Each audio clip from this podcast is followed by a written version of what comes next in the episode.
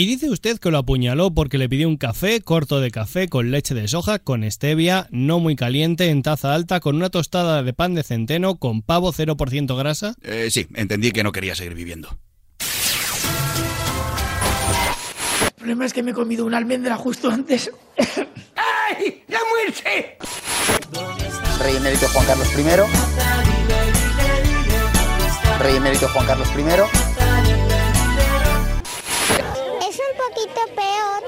porque no puedes respirar del todo, pero no pasa nada. Es mejor eso que morirse. Nota mental. La niña sabe demasiado. Lo siento mucho. Me he equivocado y no volverá a ocurrir. ¿Que no, Lisa? ¿Que no? En Radio Marca, ¿pero qué pretendes? Con Laura López.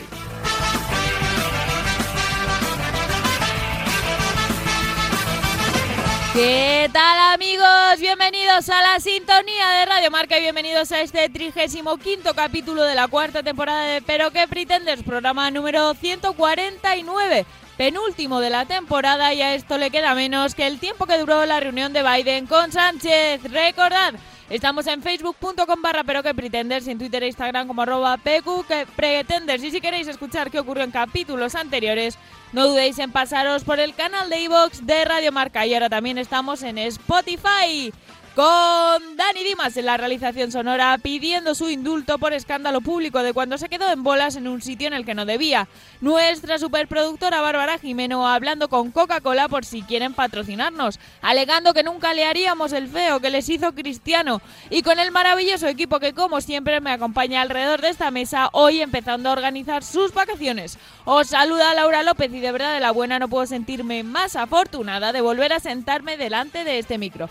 Y ahora sí, arrancamos el programa aquí en Radio Marca, donde está el deporte que se vive y también el que se ríe. Una vez más, bienvenidos y muy buenas noches.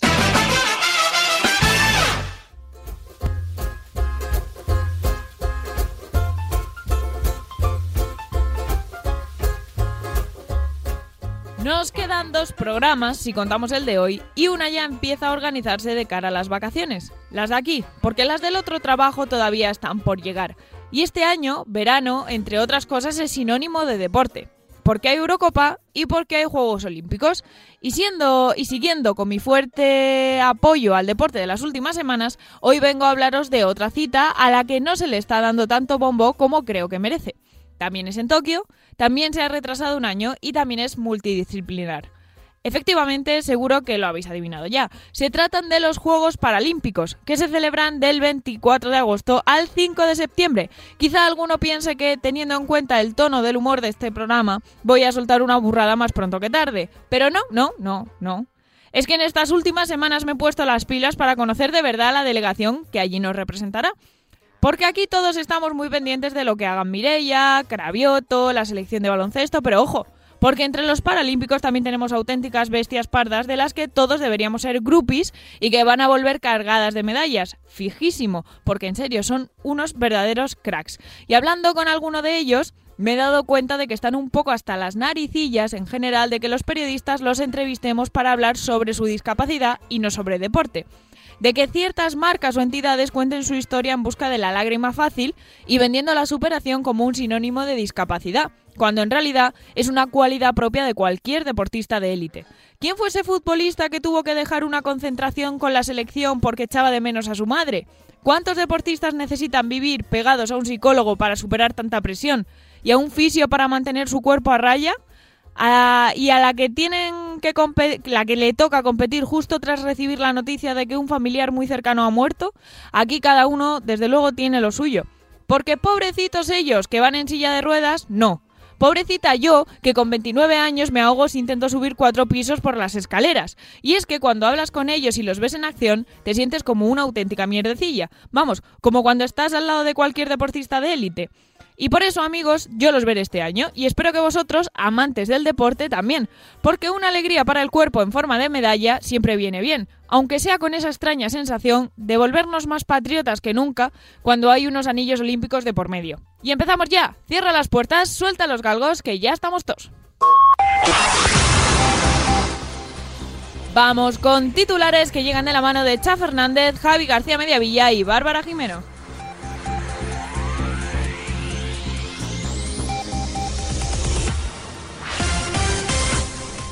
En Nacional.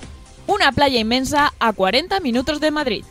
Aloe Vera Beach promete ser la piscina barra playa artificial más grande de Europa y se ubicará en una zona conocida por su escasez de agua y necesidad de ella, incluso de abastecer a la gente con camiones Cuba cuando llega el verano.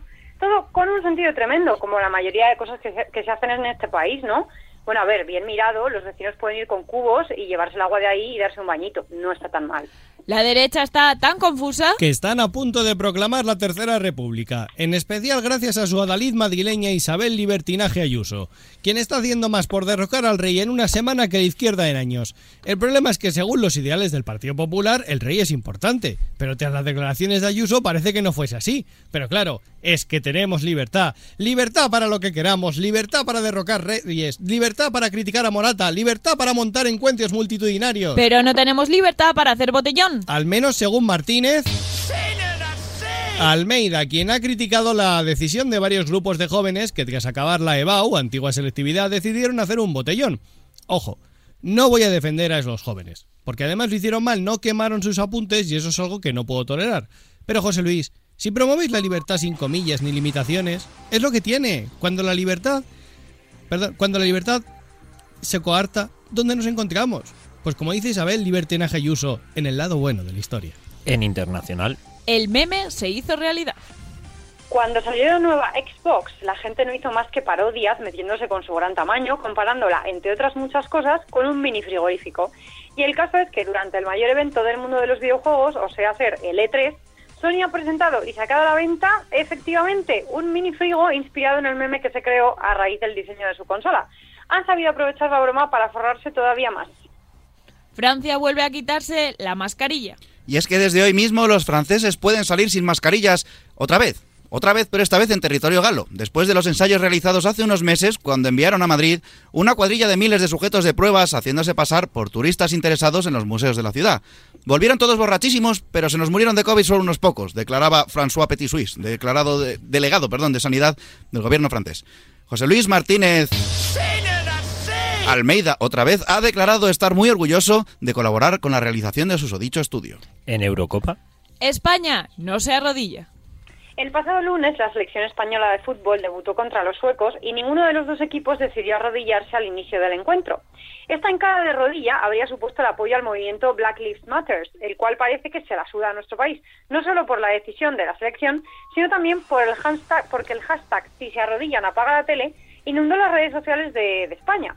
Entre los tweets se podían leer cosas como, si se arrodillan, que vean el partido los comunistas y los progres. Vaya sociedad, amigos. En el tiempo. Se prevén lluvias intensas en las costas españolas. Especialmente en Levante y en las Islas Baleares, y más concretamente en los hoteles y residencias de alquiler con piscina. La temporada veraniega ha comenzado y con ella vuelve la lluvia de ingleses, un fenómeno meteorológico que la Agencia Estatal de Meteorología aún no ha conseguido explicar. Se recomienda a los locales que no se olviden asomar la mano y mirar hacia arriba al salir de sus portales y recomiendan esperar unos segundos antes de salir si escuchan un sonido desde el cielo parecido al de alguien diciendo En Gordos. Kim Jong-un pierde peso. Al parecer, el o amado líder de Corea la Buena ha hecho una dieta rigurosa que le ha hecho perder unos cuantos kilos. Una dieta muy sencilla, no hay alimentos en su país. La cosa es que el blanqueo, ah, el bloqueo, perdón, ha hecho que Corea no pueda alimentar a su ceboso líder y claro, si el líder Fanegas no tiene que comer, mi pregunta es cuántas personas quedan con vida en el país contando con que el vallenato de Kim debe ser el que siempre reciba comida.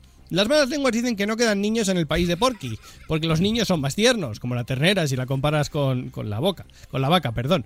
Y el ceporro se los ha debido de comer para seguir como el elefante que es, pero ni aún así ha decidido mantener el tonelaje. Seguiremos informando si decide empezar a comerse a sus generales. En videojuegos. Termina el E3 más sorprendente de los últimos años. Concretamente, el E3 más sorprendentemente coñazo de la historia. El E3, la feria del videojuego mundial por antonomasia, donde estudios y distribuidoras muestran sus nuevos juegos para los meses y años venideros, suele ser como el día de Navidad para los gamers. Muchos trailers, mucho hype y sobre todo muchas ganas de probar lo anunciado. Pero este año, con la, excusa, del COVID, el E3 se ha convertido en una oportunidad perfecta de rellenar charlas de dos horas sobre un solo juego, mostrar documentales de empleados de los estudios diciendo lo mucho que mola curar en videojuegos y no mostrar nada, y sobre todo, marcarse un lo sentimos, profe, no lo hemos hecho. ¿Que lo del COVID justifica retrasos en los juegos? Por supuesto. ¿Que justifica tres días de presentaciones que te dan ganas de morirte? Eso ya no. Y conectamos con el Centro de Control Meteorológico para conocer el tiempo. Adelante, Aitor Menta. Si sales a la calle, te mojas. Ampliaremos información cuando los Pretender destrocen otra canción. Actualizada la información, continuamos ya para Bingo con la mesa de redacción. Hola, soy Matías Prat. Permíteme que insista. ¿Pero qué pretenders?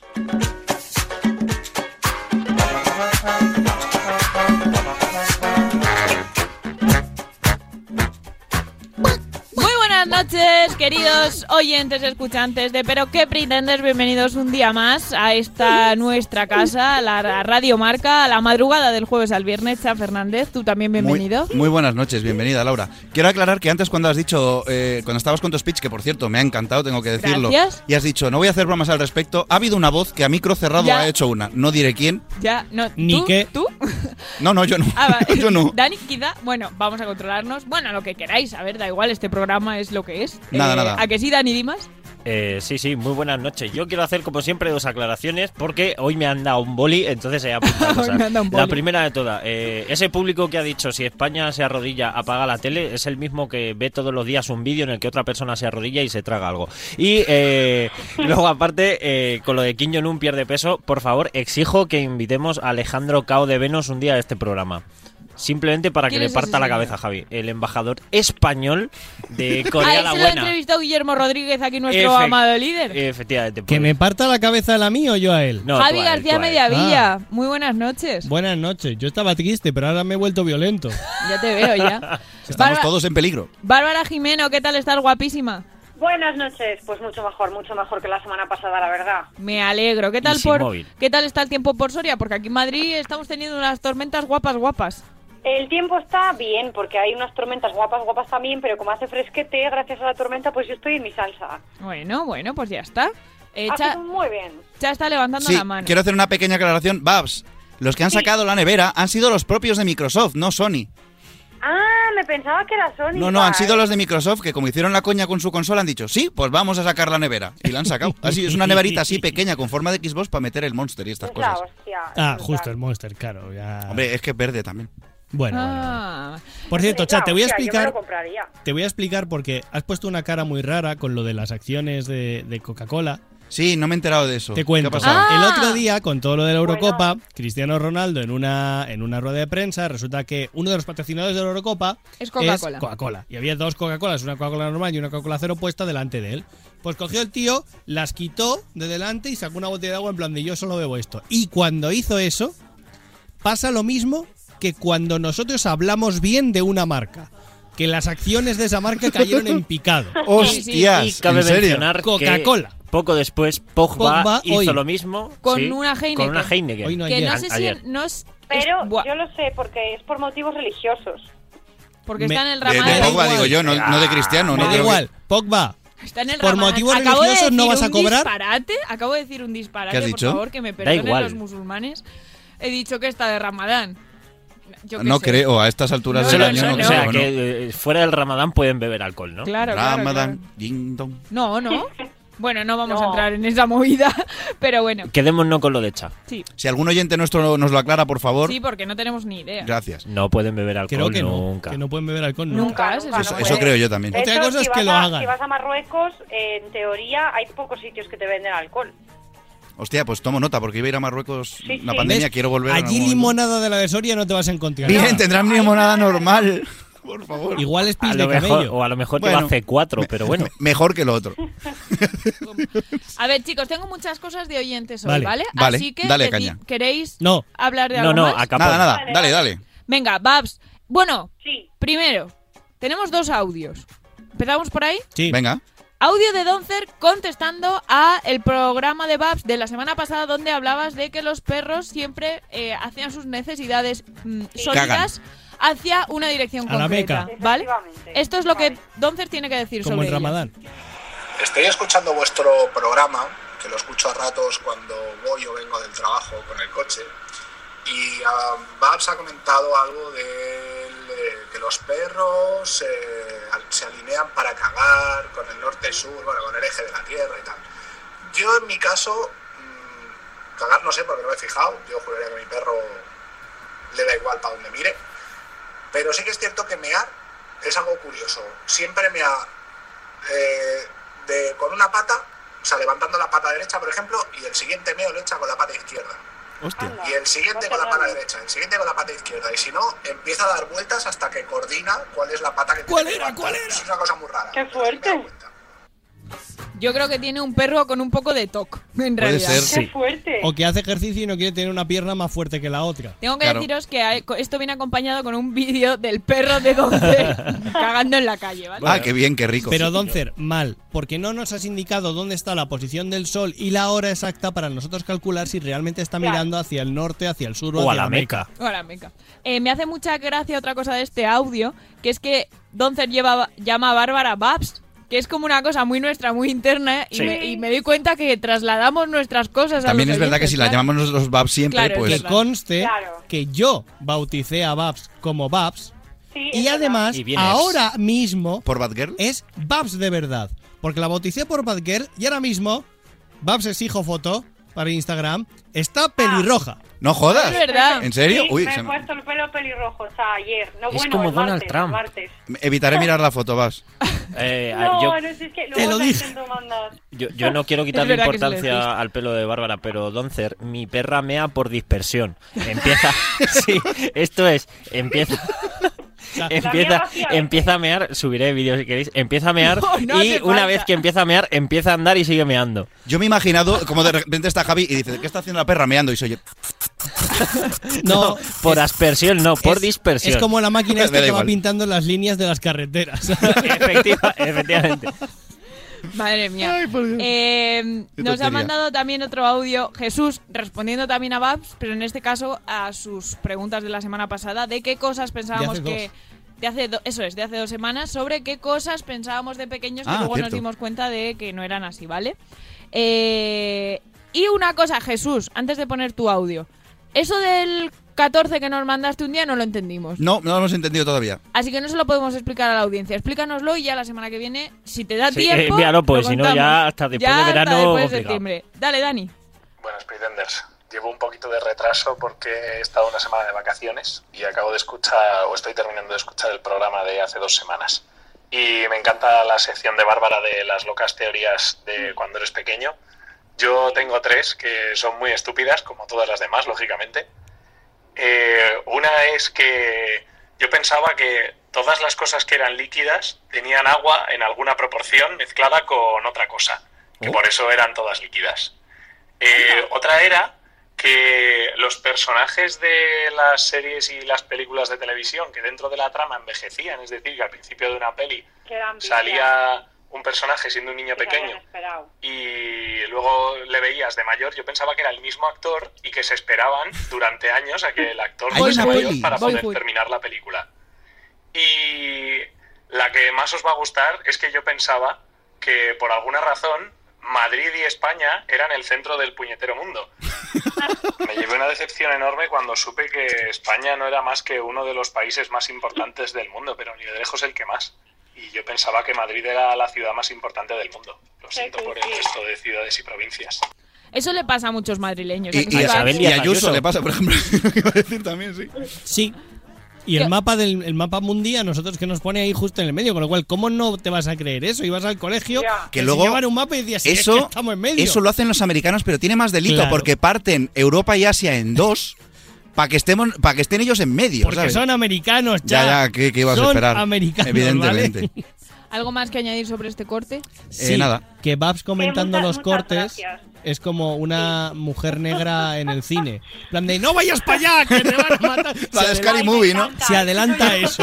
Eso es como la de Sky Movie, es que soy yo total, total. Está. Jesús poniendo ahí literatura, en plan de yo cuando era pequeño, los personajes de las series, ibas por detrás. Se pensaba que... Es una cosa que no puedo evitar, de comentar momentos y audios y vídeos y demás, es que lo tengo que hacer o me, co- me comen por dentro. Recuerdo cuando vimos El Señor de los Anillos. Que Babs sigue, de hecho, a día de hoy Está muerto, ¿quién es ese? No, no, y a día de hoy sigue pensando que Galadriel era la mala. Era la mala, sí. Verdad, Yo me acuerdo de Qué nuestra mala pécora. cuando la vimos que estaba nuestra amiga Elena y Bárbara era la primera vez que veíamos El Señor de los Anillos y Elena me decía, ¿pero cómo está hablando? ¿Pero por qué habla? Si no la ha visto nunca, no se va a Pues enterar. porque necesito información. Yo tengo la capacidad de hablar, Tú eres- escuchar y procesar al mismo tiempo. Yo no puedo hacer eso. Eres esa es clase de persona que odio viendo películas. Yo también. Yo en el cine me encuentro a alguien así No, pero- y, y- y- y me Yo- falta poco para Yo cuchillar. depende de Pero si la he visto o no. exagerado, No, es que verdad que no es tampoco Ah, es verdad, es verdad. Y- y comentarios lo- en los momentos más fuertes, en plan, "Ah, ¿cómo puede ser? ¿Sabes? Yo qué sé, no estoy ahí todo el rato, dale que te pego. Bruce Willis estaba muerto. Eso dijo ella. Eh, me voy hasta Bel, ¿vale? Mm, ah, Bueno, pues por, por cambiar este tema mm, y ya está, y que Dani no haga bromas de las nuestras. Abel, se dio cuenta de que en el programa anterior, no el de la semana pasada, sino el anterior, eh, no cortamos eh, eso que dijimos Ah, que íbamos a cortar, pero que pensó cuenta. que era a propósito y era una broma. Y dijimos, bueno, oye, Ah, pues bueno. Es lo bueno de tener el Bien, tono que bien. tenemos en el Es programa, que ¿no? somos muy inútiles, a ver. Eh, comenta más cosas sobre las nuestras secciones. Ya sabéis que Abel todos los días nos manda un repaso de todo lo que decimos. Yo por alusiones diré que eh, me equivoqué. Eh, Celades no era canterano del Madrid, sino del Barça, ojo. Eh, pero acabó jugando en el Real Madrid, luego fue selección, bueno, no sé si es seleccionador, entrenador, entrenador de las categorías inferiores de la selección de, fútbol. Y Dani, eh, te contaré que quiere ser, eh, quiere participar también en concursos de la tele, como tú. Él en concretamente en, Aira- en Ahora Caigo y está un poco frustrado porque no lo han llamado. El favorito de Carrero Blanco. Será ahora subo. ¿Qué opinas sobre los casting para participar en programas de televisión? Pues que casualmente hoy he hecho otro más. Eh, no, es, es dinero fácil, ¿no? Vamos a engañarnos. Que Bueno. eh, preséntate. Si el problema es que nosotros no podemos dar dinero por participar. Si no, yo haría un concurso aquí semanal dando dinero a, lo- a los oyentes, a los radioescuchantes. Si tuviéramos dinero. Si tuviéramos dinero, efectivamente. Compraríamos un dinosaurio. Bueno, pues eso es todo por mi parte, chicos. ¿Algo más que añadir antes de cerrar esta mesa? Yo solo iba a Fatal me decir... parece que no le des las gracias a David del Vasco por preocuparse por tu pie. Ay, es verdad, David. Es que de verdad tenemos unos oyentes que no no- nos merecemos y yo concretamente no he podido recibir más mensajes. También me escribió, eh, bueno, me escribió David, me escribió Doncer, me escribió Claudio y yo decía, pero bueno, no, no me merezco a esta gente. Muchas gracias a todos por preocuparos por mi tobillo. Sigue ahí renqueando, pero cada día mejor. Yo iba a decir muy rápido que lo bueno de que se crean, si nos sale algo mal que es que por el tono del programa, que es como aposta, un día va a venir la Audiencia Nacional a, detener- a detenernos a todos en directo y van a decir, qué bien lo hacen, parece como si fuera de verdad. Y va a ser de verdad. Sí. Bueno, Dani, tu turno. Eh, Pretender de la semana. Pues sí, como por lo que sea hoy hay secciones muy largas, eh, voy directamente al grano porque el Pretender es...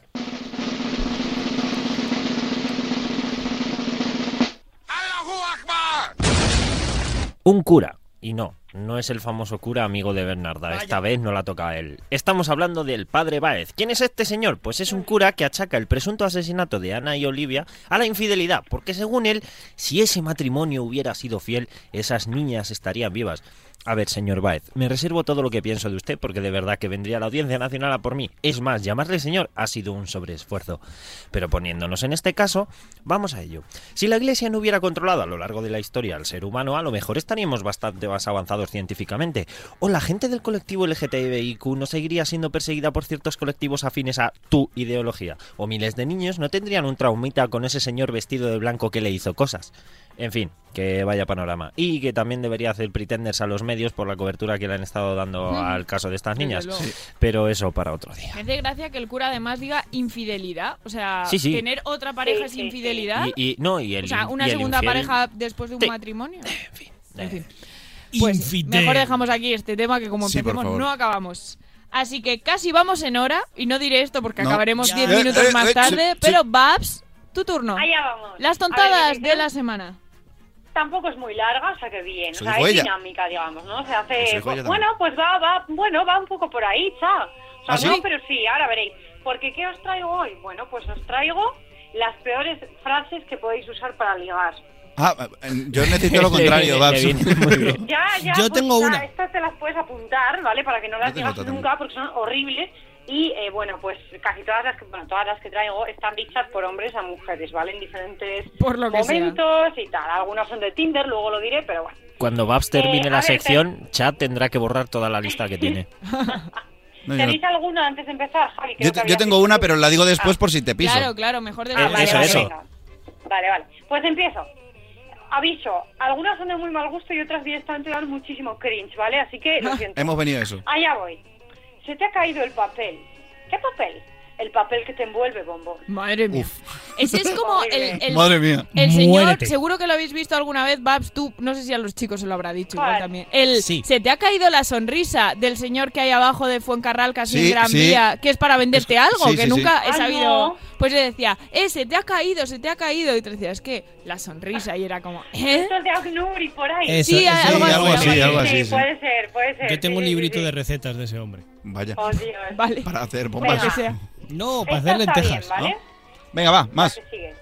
Si alguien se te está resistiendo, en plan, tú estás en la discoteca y no quieres hablar contigo, no te hacen caso, pues el tío va y te dice, ¿tienes sal? Es que te noto un poco sosa.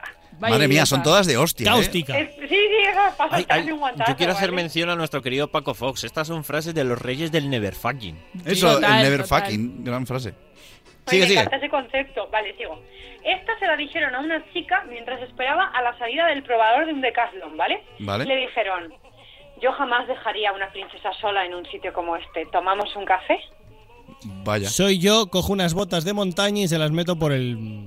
O u otra cosa peor, en plan más Un remo. una indiaca o una... Una indiaca. Claro, Oy, oy, eso. oy, oy, Te pero con las plumas para arriba. Sí, sí, sí. ¿Sabes lo que es una indiaca? Es una, una especie de pelota que es como un peso Sí. de estos que caen bien al suelo y Con arriba plumas, la del badminton y de eso, ¿no? Sí. Parecida. No, es más grande. Yo- Vale, vale. Es más grande. Yo pensaba que era una antigua americana muy gorda. La indiaca. Una super india, ¿no? Una indiaca. Bueno, está bueno, yo qué sé, por lo menos es original. Oye, he cambiado de suavizante. ¿Quieres venir a casa y olerlo? Joder, a mí me parece un poco Ese, ese es eso. como el que iba a decir yo, que es que es muy bruto, que es el de, oye, ¿a ti te parece que este pañuelo huele a cloroformo? Esa es muy buena. Joder. Ay, ay. Ah, dale, dale. Que si me la dijeran para ligar me preocuparía un poco, pero Sí, bueno. no, no te acerques al pañuelo. Hola guapa, ¿quieres subirte al buga del amor? Si quieres te llevo a la mejor noche de tu vida. Madre Es mía. que son todas de película, de película de Os principios de los que 90, Son ¿no? reales, Es ¿eh? que, son dichas. es que me huele a Brummel directamente. A Barón Dandy, a Barón Dandy. Oigo las frases y me huele a Brummel. Santi Abascal, ¿estás Es escuchando? Power. Más Dios Ortega. Smith todavía. Vale, esta, esta tiene tela, dice, no te lo vas a creer, pero yo hasta hace un momentito era maricón. Ostras. Madre mía, encima faltoso, Además, A mí esa me ha maricón, gustado. ¿sabes? No dice gay, Dios homosexual, no, maricón. Bueno, a ver, La que eso siguiente- da- es lo de menos. Sí, bueno. La siguiente es lo horrible, de verdad, fatal. Perdona, ¿te llamas Google? Es que creo que tienes todo lo que busco. Madre Oye, mía. creativa. Es por creativa, pero- ¿no? pero- A mí me gusta. creativo. A mí me gusta. Esa es un poco millennial. horrible. No Sí, sé, eh, no sí, sé. A mí de las que llevamos es la que menos mal me parece, creo. Vale, la voy a marcar. A ver, puedes ver, variarla, puedes decir, perdona, ¿te llamas Google? ¿Tengo botón de voy a tener suerte? ¡Oh! ¡Oh! Mira, Javi, se ha puesto creativo. Javi, luego hablamos. Ay, ay, ay. Es terrible, Ay, ay, en igualmente. fin, sigo, ¿eh? Sí. Otro. Perdona, ¿llevas hora? Al verte he perdido la noción del tiempo. Adiós. Y ella contestó, sí, es la hora de irme. Oh, ¡Oh! Súper Oh. bien. Podríamos hacer otro día Las con- la las counter, ¿no? Los counter Sí, sí, sí, Los counter. Los combo breakers, sí, sí. Ay, ay. Yo A tengo ver, uno de un, un counter, luego, luego lo digo. vale, luego lo haces. Esto es a una chica que se ve que no quería bailar con el tío que fuera, ¿vale? Y le dice el tío, ¿qué pasa? ¿En nuestra boda tampoco vas a bailar? Uf, eso, ¡Qué eso... horror, tío! Madre mía, tío. Durillo, eh, durillo. Dios, es que Mal, me dan mal. pena, de verdad. Esta os va a gustar. Hola, soy Superman. Acompáñame a que te presente a la Liga de la Justicia. Te voy a llevar a la Batcueva. Eso no... Esta no es la que más se utiliza, cha, seguro. Yo no. En todo caso diría... Hola, soy O, Batman, o ¿quieres ver no, mejor te voy a llevar a mi fortaleza de la soledad. Claro, y con razón. pero, pero es que es la fortaleza de la soledad. Ahí está fallando el concepto. O sea, esto no puede ser. Pues Bueno, eso, bueno, la pues chica le no diría y con que razón. dice. Encima, ¿sabes? Menos mal que Dani lo ha pillado que se está despollando ahí. Gracias, Daniel. Gracias. Dale, ¿El dale. que ha pillado? Ah, bueno, sí. Nada, nada. Un huevo. Eh, vale, le dice, estás en latino, ¿vale? ¿Tienes un celular en tu pantalón? Porque ese culo me está llamando. Hostias, Madre tío. Madre mía. Madre mía. Tienen tela marinera, ¿eh? Espera, vale, espera. La siguiente... Cógelo. Buen Dale, dale. counter, buen counter, está bien. Vale, esta siguiente tanda son frases que se ha dicho en Tinder, se han dicho en Tinder, ¿vale? En Vale, vale. de Tinder. A ver, dice uno, esta es horrible, ¿eh? Cuando hicimos un match tuve una erección instantánea. Hostia. No una erección en mi pene, sino del tipo de erección en mi corazón. Una erección de afecto, si lo prefieres. Ah, Prefiero ¿por qué? No seguir qué hablando tío. contigo. Es ¿Qué les desagradable y creativo Luego, partes igual. luego me hacen ghosting, claro. O sea, si están acostumbrados a que la gente ponga esas mierdas, ya, ¿para qué van a hablar? En fin, Claro, sigue. ¿verdad? Dicen, a ver qué será lo siguiente que me dice este. Claro. Otro, dice, tengo un pene increíble y una personalidad normalita. Este, bueno, pues por lo menos va... Es sincero. Sí, con la verdad por delante. Desde luego. Esta es asquerosa. Si fuese una sandía, ¿escupirías o te tragarías mi semilla? Oh. Dios, la Horrible. peor, yo creo, ahora mismo. La peor, la peor. Ah. Yo- Buf, de las peores. Luego con Carlota explico una cosa. Vale. Vale. Esto, esto también es tela, ¿eh? Dice, vale, podemos tener una conversación aburrida y quizá después una cita en la que ninguno de los dos estemos interesados, o yo te compro comida y tú me haces una paja. Vaya giro de guion Oh. Como, tío, Eso está escrito por Nolan. Por por M. Night Shyamalan. Toma giro de Ay, guion. ay, ay. Vale, ahora Madre vienen unos... Esto es el breaker vienen, de guion. vienen tres Madre que son el cringe en persona, ¿vale? Esto es de vomitar arcoiris. Estas son, intentan ser cucas, ¿vale? Intentan ser cute, pero no lo consiguen, ¿vale? Dale, dale. Dice, perdona, estoy escribiendo un libro sobre las cosas más bonitas del mundo y me gustaría entrevistarte. Eh, Nah, Cringe, cringe. nish. no. Siguiente. Oye, ¿tienes algo en la cara? ¿El qué? La sonrisa más bonita del mundo. Eh, Es Eh, variación el, señor de ahí, sí. ¡Qué horror! Esta es la variación, sí. Y esta es, esta es, de verdad, para mí, de las peores. Hola, te vi hace poco. Creo que en el diccionario, debajo del wow.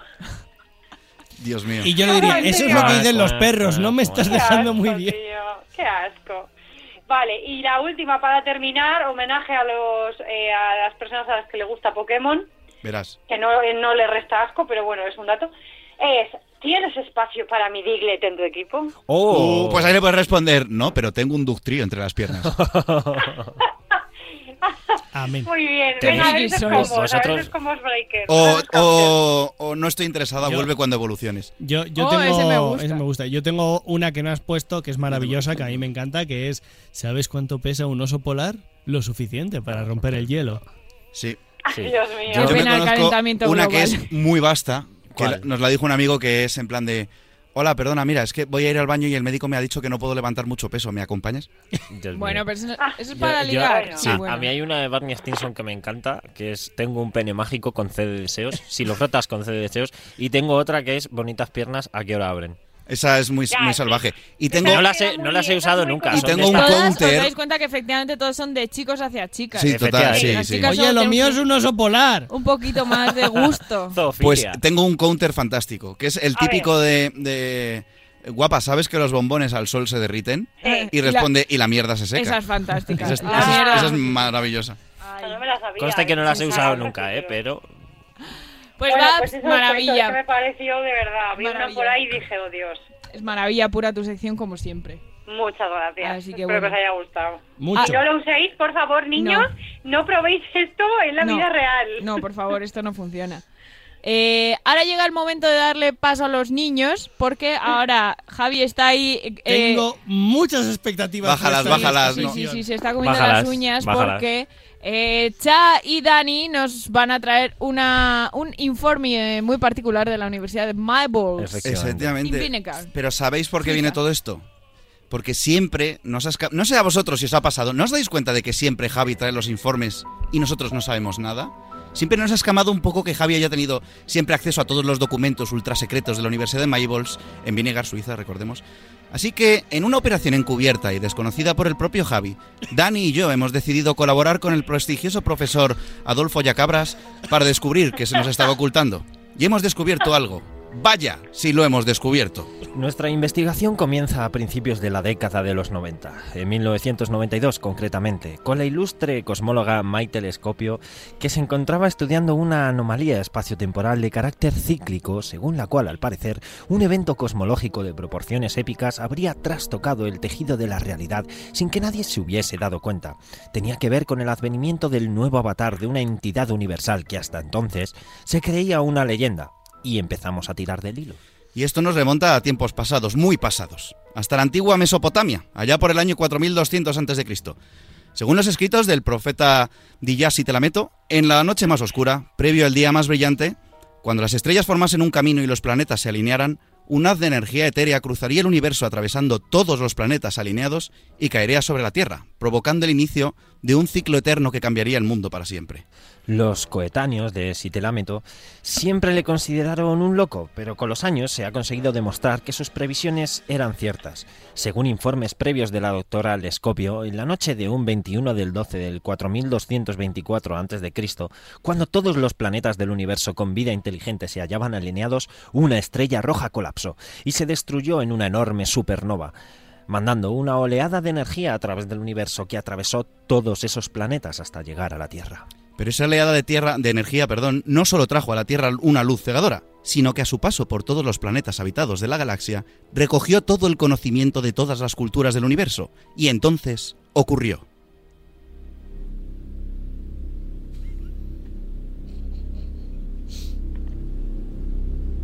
¿Cómo tarda en empezar esta canción, por Dios? Según los archivos ocultos de Almira Mipene, esa misma noche del 21 de diciembre del 4224 a.C., en la ciudad de Sipar, un bebé venía al mundo. Su nombre, Habib Medina Aldea. Y en los primeros segundos de su existencia, recibió el impacto directo de la energía celestial de aquel sol moribundo, cargada con todo el conocimiento del universo. La humanidad permanecía perpleja ante tal evento cosmológico que ya nadie sabía que había ocurrido. Nadie, excepto el pequeño Habib, que con solo tres meses ya era un ilustre filósofo y con dos años de vida, tras presentar cuatro tesis doctorales perfectas, fue admitido en el Consejo de Sabios de la época, siendo alabado y respetado por sus compañeros y ganándose el sobrenombre de el erudito. No había nada que el pequeño Habib no supiera, y muy pronto filósofos y sabios de otras ciudades comenzaron a peregrinar para hablar con el niño prodigio y resolver sus dudas más inexplicables. Pero un gran conocimiento crea muchos enemigos, y es por eso que el joven se convirtió en el objetivo de jefes de guerra y líderes religiosos de la época que veían peligrar la fe de sus seguidores por culpa de las verdades reveladas por el erudito.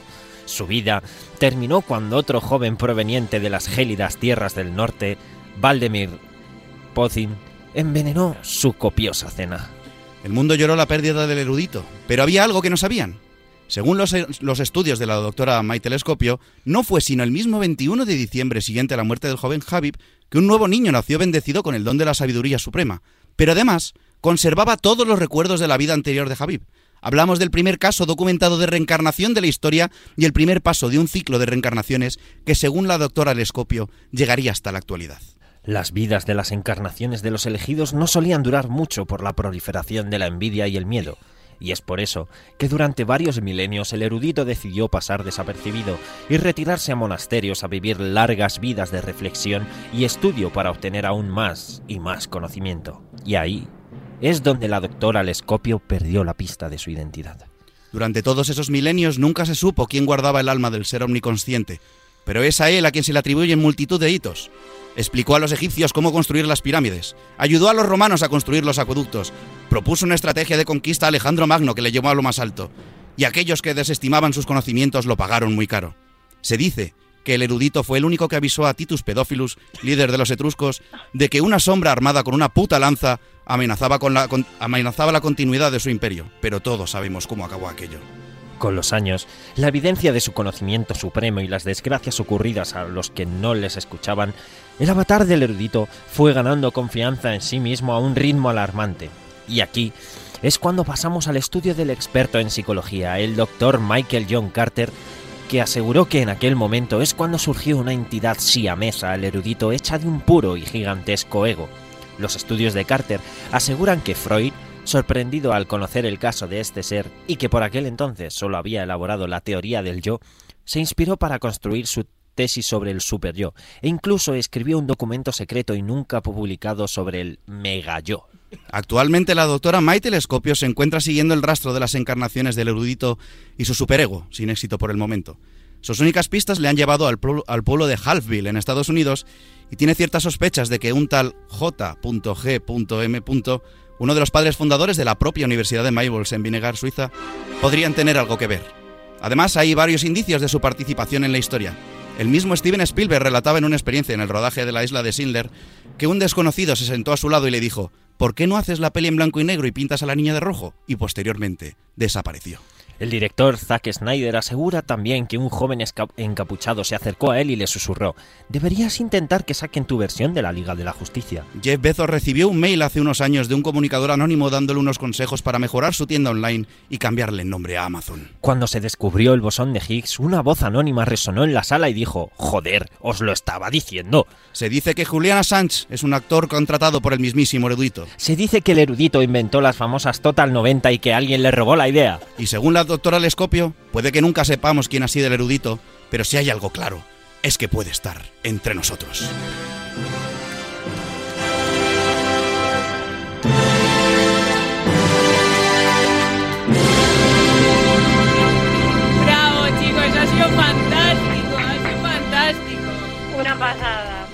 Que, Ahí estamos. que sepáis que en la Universidad de Maybols tenemos la única copia del escrito de Freud del mega ego. El megaego, sí, sí. y es- la única copia. el megallo del es. megallo, perdón. Y la única copia de la película nunca estrenada, La isla de Schindler.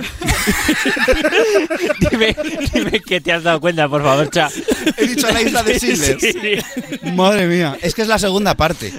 Después de eso, Schindler se retira a una isla a jubilarse y resulta que. Es, como es una- los nazis, como muchos nazis en efectivamente. Argentina. Y está, está bien porque luego de repente está allí en la isla y resulta que es la isla de las tentaciones y se forma un lío que flipas. Javi, ¿quién es John Carpenter este? No, Michael John John, John Carpenter es otro.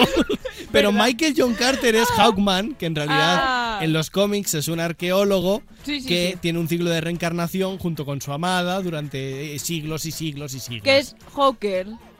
Haw- Sí, ese, ese es- Laura sabe ese- cosas. Ese es Joaquín Phoenix, ¿no? Hawker Phoenix, sí. Ay, Dios mío. Bueno, Javi, Muchas gracias, muchachos. Ha estado, En fin, ha eh, estado a la altura de fantasía lo que es pura, No sé, no sé, podría haber sido pura. mejor. He de decir que el 99,999 periodo del mérito de todo esto es de Cha. Nada, nada, para nada. Aunque lo de las Total 90 Y quiero ha sido de- el punto alto. Lo de las Total 90 es algo que algún día explicaremos a nuestra audiencia. Yo no lo sabía hasta que me lo ha explicado Dani. Es como conocí a los padres de Javi. Que un día haremos una serie. Bueno, Sí. Javi, después de esto ahora sí te toca correr, porque claro, ¿sabes? O sea, te aguantas, bueno, a ver, correr, correr... Va, Corre, están bebiendo agua por lo que pueda pasar. corre, zorra, corre. Nah, te da tiempo, te da tiempo. Tienes seis minutos. Vale, Venga, seis minutos, lo Dale. puedo grabar. Ponme mi música, por favor, y echadme la entradilla. La Javipedia. Bueno chicos, el verano se acerca y quizá por fin podremos salir de nuestras fronteras y viajar al extranjero. ¿Quién sabe? Quizá puedas ir a las antiguas tierras de la UE, ahora independientes conocidas como la Gran Bretaña, o quizá a la isla Esmeralda, que para el que no lo sepa es Irlanda, el paraíso en la tierra, o quizá cruzar el charco hasta las tierras de la libertad de verdad, no Madrid, los Estados Unidos de América. Y debido a ello, quiero avisaros que allí se habla raro. Y no solo porque hablen inglés, sino porque allí tienen expresiones que si las traduces literalmente al español suenan raro o muy turbias. Así que vamos a explicarlas y a ver de dónde vienen. Me gusta. Empezamos con una sencilla. The Elephant in the Room. Es decir, el elefante en la habitación, en el cuarto. Su significado es algo así como algo incómodo sobre lo que nadie dice nada por miedo o vergüenza. La historia cuenta que la reina, Isabel I, que no era la madre de la de ahora, que os conozco, la que nos hundió la Armada Invencible, pues esa Elizabeth era muy vacilona. Y un día decidió saber si sus súbditos le doraban la píldora o le decían la verdad a la cara. Así que hizo un baile con sus seguidores más cercanos y al entrar en el salón de baile, encontraron un elefante en mitad de la sala.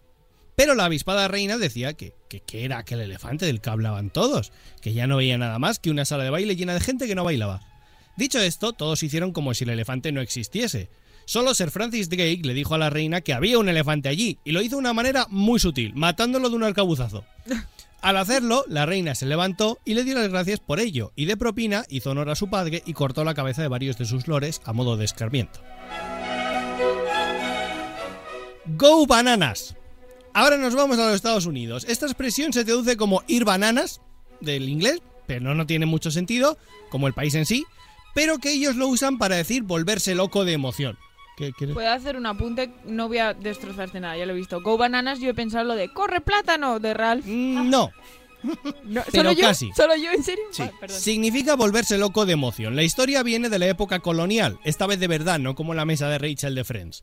Y es que en tiempos como aquellos en los que se pasaban muchos meses en alta mar, no siempre acababas en tu destino y mucho menos a tiempo. Y uno de los problemas fundamentales era el escorbuto, que para el que no lo sepa, por si le pasa, la mejor manera de combatirlo, de combatirlo es comiendo fruta. Así que cuando los marineros llegaban a una isla con bananas u otras frutas se volvían locos de alegría, pues eso significaba que se iban a deshacer del problema gracias al azúcar de estas frutas. Cold turkey, que en español se deduce como pavo frío, no turco frío que os veo venir, pero que en realidad se refiere al síndrome de abstinencia, no al de cha, sino al de los adictos a la droga o al alcohol. Al parecer, durante los años 60 y 70 se puso de moda en Estados Unidos la estupidez de decir que este tipo de embutido te hacía pasar mejor el mono. Cosa que en realidad es peor, porque esto ni alimenta ni nada. Si yo perdí 14 kilos comiendo de eso entre horas, tú imagínate si además de lo que sudas con el mono, lo único que te dan de comer es pavo frío. Vamos a ver, todo el que deja de fumar le da por comer para luchar contra la ansiedad. Pues imagínate si te daban solo esto para alimentarte. Ojo, es verdad que evitabas el sobrepeso, pero lo mismo morías de hambre. Seguimos con mi favorita, Monkey Business, es decir, negocios de monos. Esta expresión viene por la empresa General Motors, ahora Ford, la cual en 1920 su director, Henry Ford, tuvo una apuesta con el dueño de otra gran constructora de vehículos. Según los escritos de la época, Ford dijo que su empresa estaba tan bien dirigida que hasta un mono podría ser director durante una semana y no pasaría nada. Dicho y hecho, se jugó 2.000 dólares de la época con el otro magnate, que al cambio serían como 2 millones de ahora. Total, que durante una semana la empresa fue dirigida por un mono llamado Cuco, escrito C-O-O-C-O. Y todos debían tomarle en serio. Le dieron los papeles para firmar e incluso podían hacerle preguntas de sí o no que el mono respondía. Al final de la semana la General Motors había aceptado hasta importar alcohol desde Japón en plena ley seca, lo que ocasionó un problema legal que casi acaba con Henry Ford en la cárcel. Por eso la expresión monkey business a día de hoy se utiliza para negocios sucios o negocios tan locos que no pueden ser beneficiarios.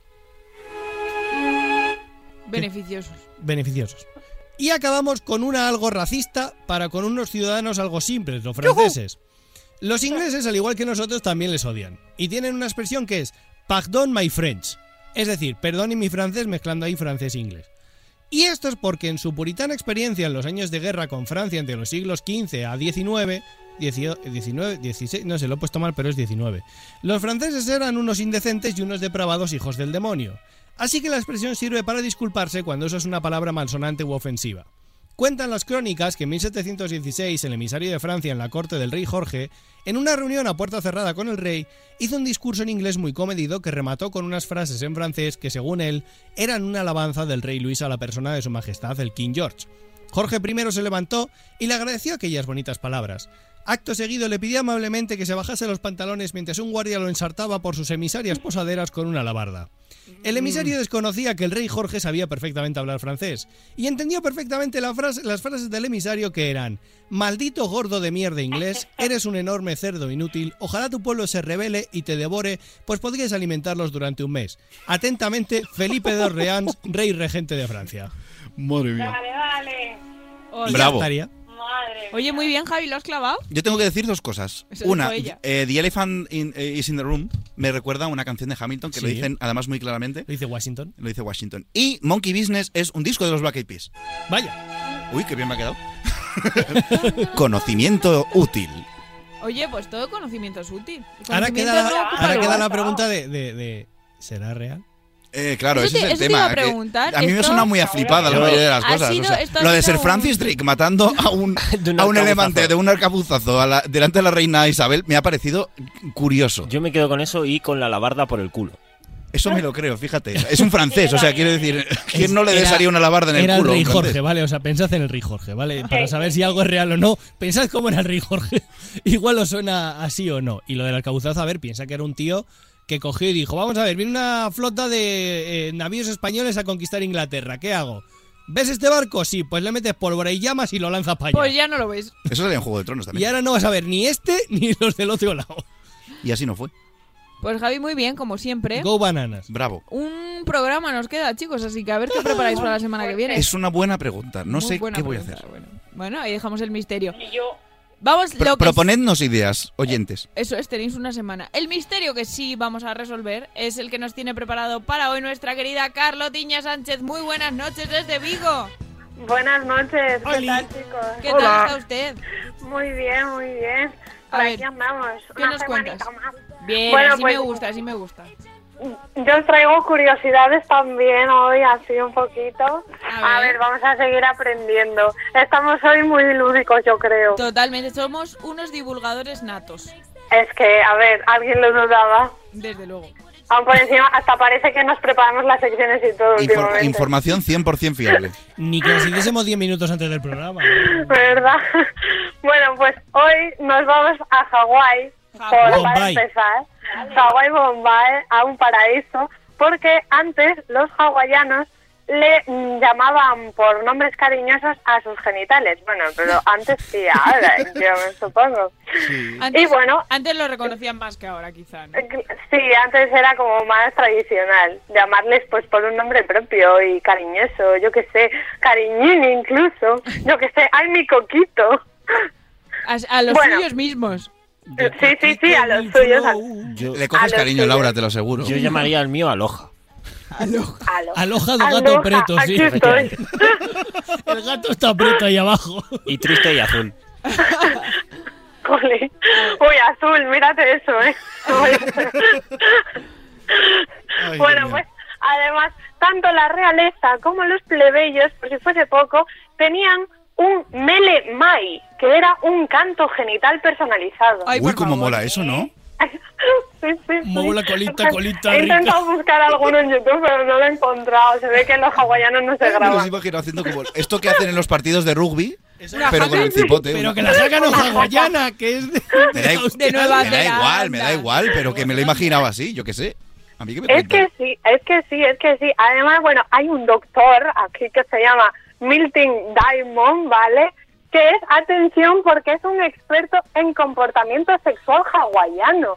Me encanta. O sea, ¿tú qué eres? experto en comportamiento sexual hawaiano. Yo, yo me imagino a Milton en plan de. El hombre hawaiano se acerca a la hembra bailando, cantando su mele, Eso- hablando de su pene. Eso es especializarse y lo demás son gilipolleces, o sea... Ah. Pues él descubrió el canto de la reina Liliuokalani. Hostia, el nombre ya promete. Que sí, que sí. Y hablaba pues eso de sus genitales retozando, subiendo y bajando. Oh. Ojo. Me encanta. Es como la, Es que como la canción del velero, pero en versión hawaiana. Quiero montarme en tu Moai. Bueno, chicos, ¿qué más? Nos vamos ahora a Japón, como no podía faltar Japón. Porque, a ver, están diciendo que la tasa de natalidad en Japón está bajando. Yo no sé si esto sea verdad, pero bueno, hacía falta ya que se relajasen un poquito, porque igual empiezan a sobrar un poco de asiático. A ver, con todo el cariño del mundo, ¿eh? Pero no nos vamos aquí a meter con ningún colectivo. A ver, que con alguno si más, Japón decir, ¿no? te puedes casar más. Con una almohada, pues claro, la almohada no tiene almohaditas, no es como en, la, ¿cómo se llama? Big, Big Mouth. Mouth. Claro, claro, exacto. Por ejemplo, es que, mm, madre mía, esa serie es demasiado. Dios mío, ahora me he quedado en shock recordando esa escena. Bueno, esa, esa toda. Bueno, pues eh, esto que ha, ha bajado mucho, entonces chicos, está siendo una cosa muy problemática, así que bueno, no sabemos qué va a pasar de aquí a unos años en Japón, si va a haber seguir habiendo videojuegos o qué. ¿Me vamos, recomiendas, ¿me recomiendas que vaya a Japón a arreglar el, el tema? por favor, por favor, cha, estás tardando. Mira, ya, ya tengo solución a mi problema. Sigue, por favor. Píllate, píllate un algo. Que además las japonesas están muy dispuestas a todo, ya tú sabes. Y bueno, eh, en Rusia, nos vamos a Rusia, y es que hay un sitio en Rusia que se llama Ulyanovsk, ¿vale? En el que el 12 de septiembre es un día festivo para el Día de la Concepción. Porque se ve que aquí también ha bajado la natalidad, así que ese día, pues todo el mundo en su casa a hacer guarreritas, ¿vale? A su casa, El día del 12 de septiembre. La madre Y- patria no tiene suficientes hijos, hay que hacer hijos. A calentarse que hace mucho frío. Pero es que lo mejor de todo es que si esto es el 12 de septiembre y si nueve meses más tarde tienes un bebé, pues te dan un premio. Como cámaras de vídeo, heladeras y lavadoras. ¿Y si se adelanta? Pero si se adelanta, pues el helado te sale calenturrio. Pero Yo me imagino ahí a todos los del pueblo en plan, a ver, Eh, Es como el cheque bebé. Natacha, vamos a ver.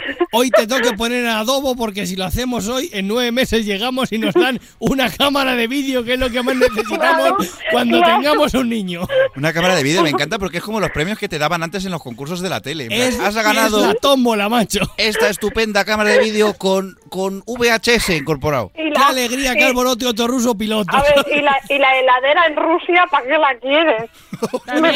Pues también es verdad. sí. Con unos siropes te vale.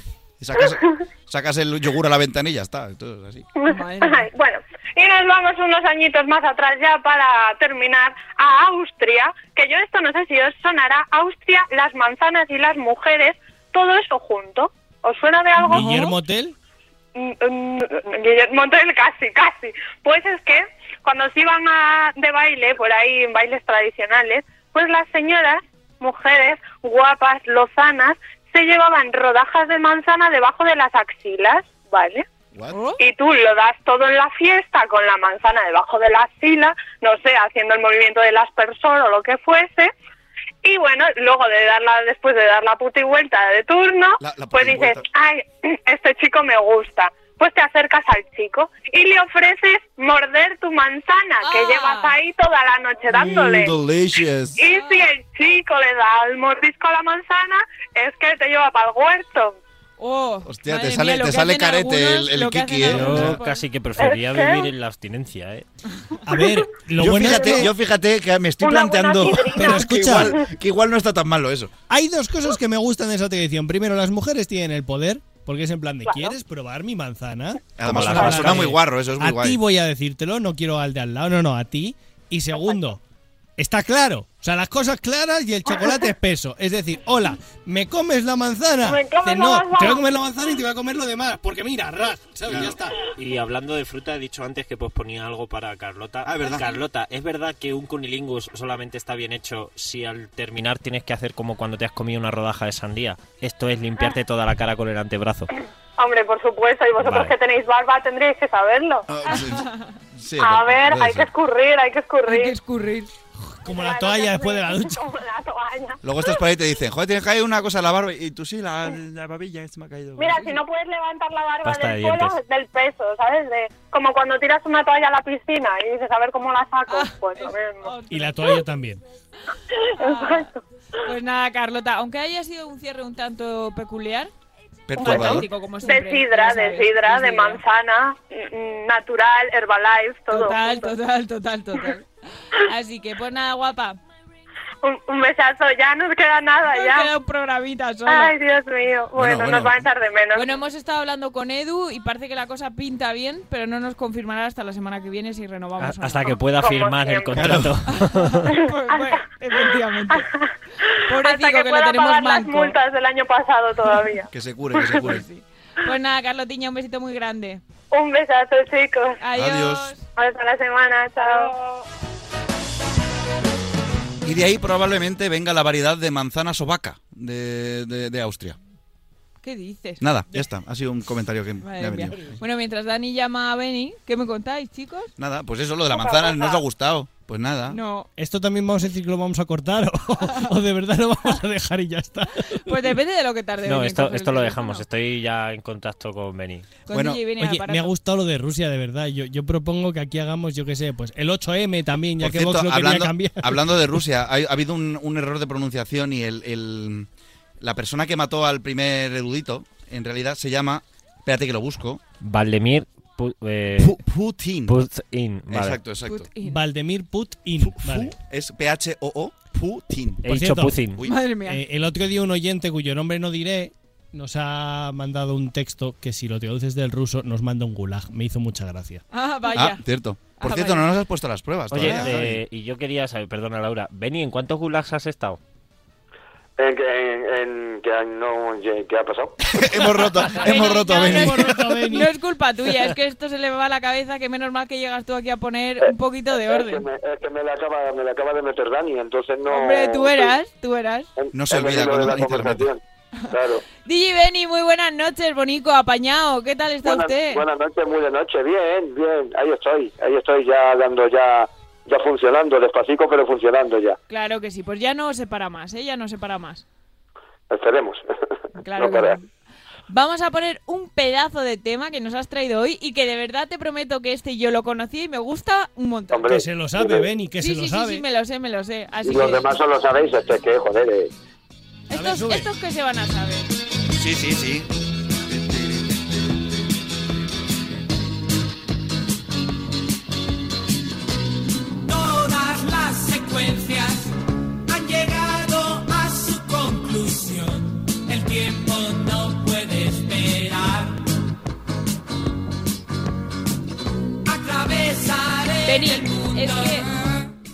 Te he contado yo que una vez en el instituto fui a un programa a la radio de local de Almería, a Candil Radio, y, y nos teníamos que aprender mogollón, mogollón, mogollón de canciones. Y yo creo que mm, ese programa fue, eh, aparte de ti, eh, buen culpable de mi cultura musical eh, internacional. Y estoy muy contenta por haber ido porque aprendí mogollón de canciones.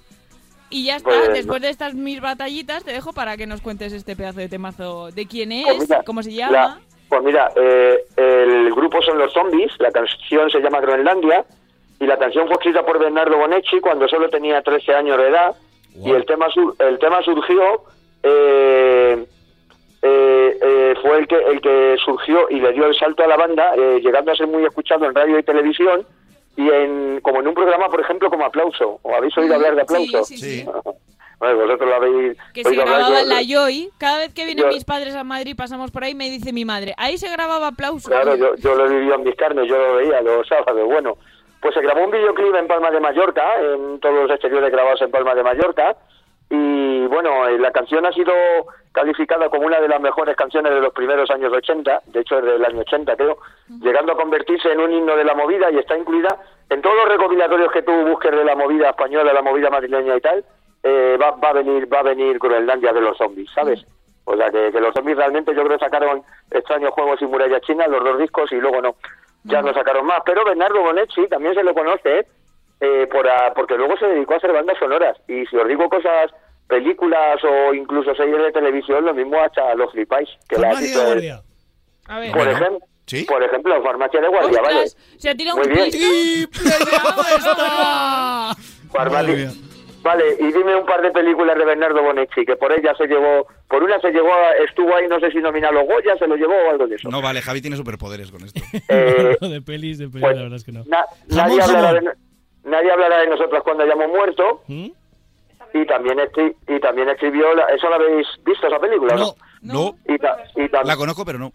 y también escribió la banda sonora de Mujeres al borde de un ataque de nervios. ¿Ves? Sabía yo que era una de Almodóvar. Me encanta. Claro. O sea que, pero vamos, sobre todo muy conocido los, a la banda sonora de, de farmacia de guardia, me acuerdo de farmacia de guardia y ponía Bernardo Maneche la banda. Javi, no tiene una cara. El triple que se ha tirado Javi para decirlo, ¿eh? O sea, es que ha dicho, como podría haber no dicho, había series. de familia o manos a la obra. Andrés. Montes se ha levantado su tumba para decir triple. de, de, mano, de manos manos a la obra sí yo los dos protagonistas a la vez. Eso no lo sabéis. ¿El qué? ¿Cómo? Manos, ¿cómo, se, ¿Cómo se llamaban los protagonistas de Manos a la obra? y Benito. Y Benito se ¿Y llama cómo me llamo yo? Benito Ay, Manuel. es verdad. Anda, es verdad, sí. Claro, coño, yo soy los dos a la vez. Es verdad, es verdad. Claro. Pues nada, Beni, un placer como siempre. Gracias por traernos este pedazo de temazo. Pues muy bien, la semana que viene, que es, que es, Último el, día. Es el último, no voy a desvelar ni el grupo ni la canción. Al grupo creo que sí lo conocéis. La canción creo que no, porque no es de las más conocidas. Pero sí voy a desvelar que se lo voy a dedicar a, a uno de los sectores, bueno, a, a- a todos los sectores, porque abarcan muchos, eh, más castigados por la pandemia esta que hemos tenido, que es a la hostelería y todo lo que abarca de la hostelería, salones de bodas, turismo, todo. O sea que Claro le que voy sí. a dedicar el, le voy a dedicar el, en, en el cual me incluyo yo, porque yo Sí, digo de sí, eso. sí. Le, le voy a dedicar la canción a todos ellos y, y a darles ánimos con esa canción. Claro que sí, Beni, nos encanta Así eso. que, así que vamos a cerrar el programa dando ánimos para Por ver supuesto. si, si levantamos esto otra vez. Claro que sí. Pues Beni, muchísimas gracias. Lo dicho, nos escuchamos la semana que viene. Mm, Pásalo muy Pues bien, muy bien. ¿vale? Un besito Venga, un fuerte. besito. Adiós. Adiós. Dani ahora mismo le faltan manos, ¿eh? Me gusta mucho esta canción, de verdad. Es guay, sí. Está chula. A mí nunca me faltan manos, soy como el señor del chiste de Bernarda. Oh, no, ¿por qué? Bueno, chicos, vamos despidiendo el programa. Solo nos hemos pasado hoy cuatro minutos. ¿Qué es eso, Bueno, Cha pues Fernández? poquito para lo que suele ser. Eh, muy buenas noches, hasta la semana que viene, que es la última La de esta última. temporada. Prometemos que tenemos como mínimo dos sorpresitas para vosotros. Ahí lo dejamos. Javi García Mediavilla. Yo tengo sorpresas para todos. ¡Ojo! Miedo me da. Le debemos una a Javi y me parece que se la va a cobrar. Dani Dimas. Buenas noches. Pasa muy buenas Eh, noches. Tengo miedo. Acabo de oír cómo se cierra el ano de Dani. Bárbara Jimeno, un besito muy fuerte también. Cuídate mucho. Nos vemos hasta prontito. la semana que viene. Claro que sí, claro que sí. Hay que cerrar esto por todo lo alto. Eso es. Y no podemos cerrar esto sin vosotros, queridos oyentes, que habéis estado ahí durante toda la temporada. Ha sido fantástico. Eh, ni caso a ese cero del EGM, porque mientras os tenemos ahí, eh, por redes sociales, mandándonos mensajitos y demás, nosotros somos muy felices. Como quiero que seáis vosotros esta semana. Así que nos escuchamos la semana que viene. Recordad, no madrugada del jueves al viernes, de dos y media, de 2 a 3. Aquí estaremos en Radio Marca, en nuestra casa. Un beso muy fuerte. Sean felices. Adiós. La madrugada del jueves al viernes, de 2 a 3, escucha Pero qué Pretenders, en Radio Marca con Laura López.